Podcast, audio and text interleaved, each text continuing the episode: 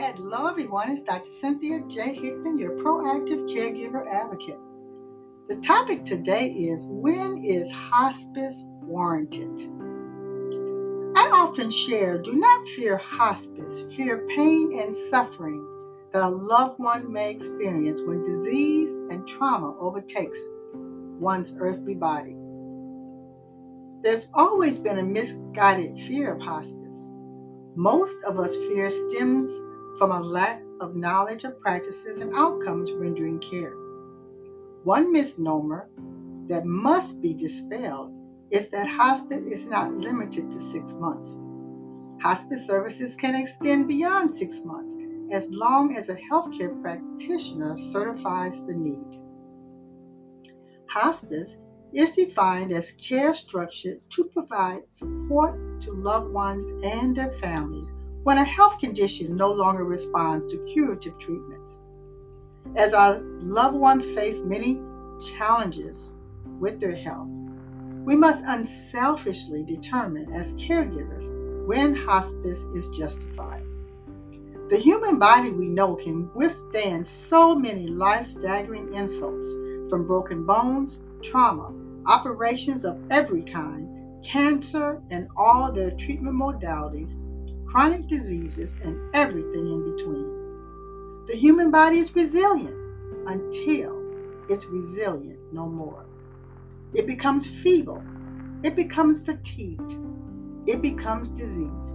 Treatments that worked in the past are no longer beneficial, and hospitalizations are futile. Does that sound like your current situation? Is this a situation that you may find yourself in the future? We all realize God has the final say. But what are your eyes and ears showing and telling you? What part of what the doctor is saying are you hearing? What are you not willing to accept? Sharing from experience, all of this was me, but only briefly. I realized as a healthcare professional that when health conditions become so challenging and complicated that the benefits outweigh their outcome, this is when a new direction of care is required. It's called demonstrated unselfish love. Our loved ones do not want to suffer. They should not have to suffer.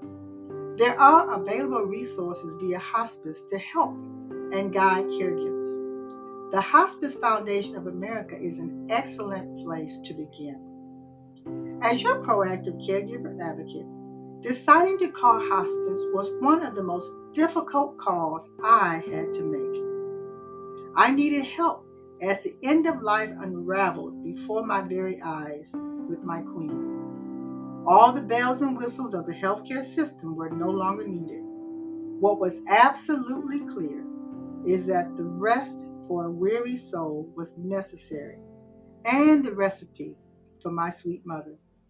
Was it an easy decision? Yes and no. But it was the right decision. Be safe, be well, and bye for now.